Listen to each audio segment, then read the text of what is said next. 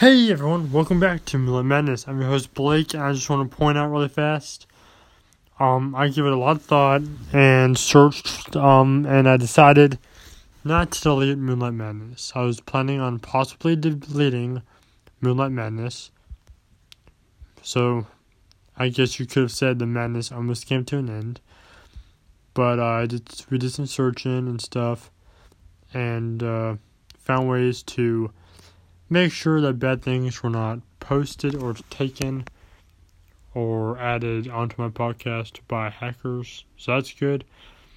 So my podcast is A-OK, and the madness continues. That's all I want to say. Thank you and good night.